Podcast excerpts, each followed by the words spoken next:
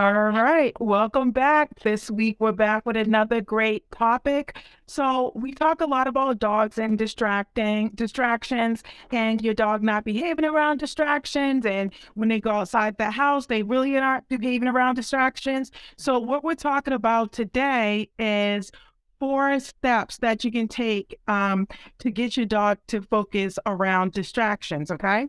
So first, let's talk about um, distractions in general. Of course, you want your dog, you know, not to run after squirrels, not to run after, you know, the cat in the house, not to be so impulsive. And so when we're talking about distractions, we're talking about everything else that's happening around your dog. Okay. And so when we're defining, um, your dog ignoring distractions. What we really talk what we're really talking about is your dog becoming be, uh, remaining focused on you um, at all times or most of the time. We want them to be engaged with you and not around the distractions okay?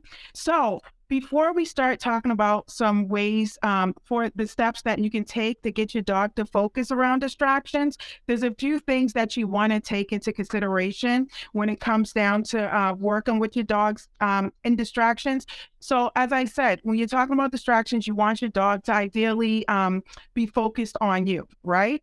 So before we start training, you want to make sure that, of course, you grab some type of treats, but you want the treats to be more um, enticing than the actual distraction. Okay. And I would say that's the number one thing I talk to families about when it comes down to distract- distractions is that you want to be more interested than what the dog's interested in. So keeping that in mind, um, certain treats may do the job. Um, um, so certain low value treats like kibble may do the job, but then you also may be something, especially working outside, that's even more enticing, like chicken or cheese sticks to get your dog to focus. So before I jump into these steps, just thinking about the different treats and what type type of treat is giving you um, sorry, what kind of treat uh, keeps your dog more engaged? Just keep that in mind.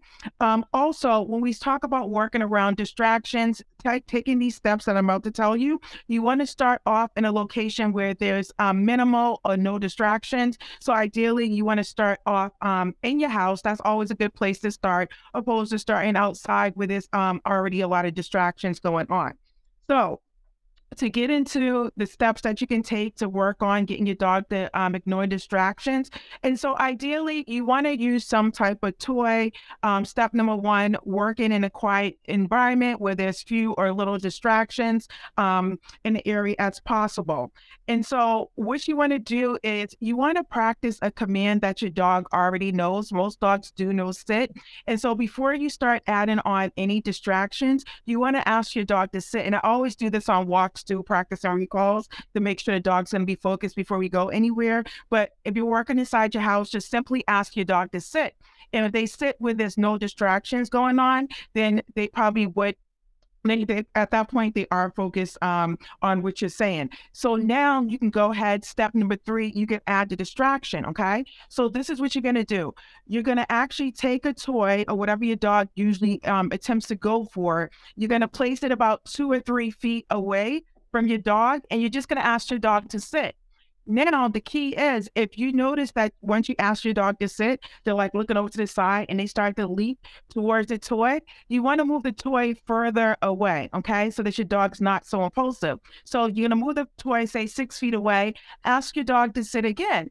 And then once your dog remains seated, you can give them a treat. Okay. And that's them working around distractions. And so, how to make that a little bit harder for your dog so they really are working on staying awake, um, focusing on you during distractions.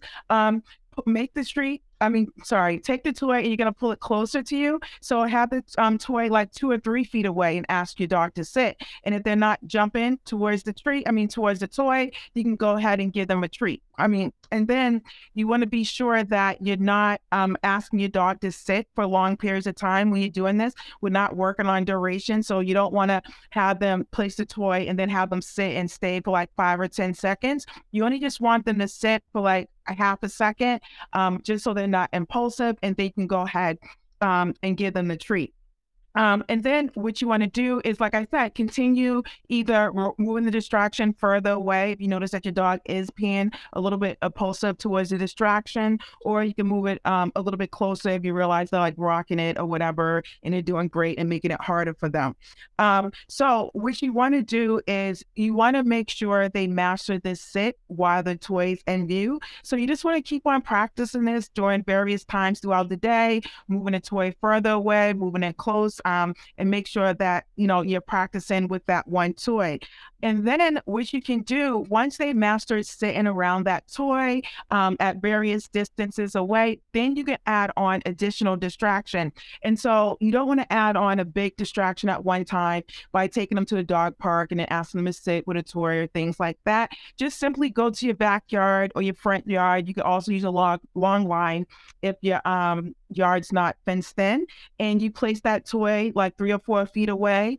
Ask your dog to sit in the presence of the toy. And so you just keep on practicing with that same toy in different locations, adding up the level of distractions. And then you can start adding in toys. You can start adding in, you know, different um, you know, toys, you can start adding in people. So different types of distraction you can add um, at that time. And you can ask your dog to sit in the presence of that distraction. But the key is, um, just to wrap this up, is choosing a treat that's high value enough where your dog wants to focus on you. So ideally, you know, use cheese sticks, boiled chicken, hot dogs, peanut butter, anything that's going to keep your dog like, ooh, ooh, ooh, I want to be with you. And also practicing in an environment where there's not as much distraction. Ideally, you want to start in your home and then you can go to the front yard into other places. And of course, starting off with something that you know your dog's going to want to go for, like a toy. And then at that point have them sit in the midst of the distraction and you can go ahead and add on more objects and stuff. Um, there's plenty of ways that you can work with your dogs around distraction. This is just one easy way to start in home and then you know you can start on walks you can start like i said um, having your dog sit in presence of people but you want to keep it um, short and simple for now practice with minimal distraction minimal people and then take it from there. So I hope you gained um, some good tips and good steps um, to get your dog to focus around distractions. Go ahead and start this at home. If you have any questions, feel free to reach out. Um, you know where to reach me at Down for Paws. And if you don't have time to watch the video, you can always catch the podcast on Positive Dog Training Convos. So go ahead, practice with your dog around distractions, and I'll see you next week with another great topic. Bye.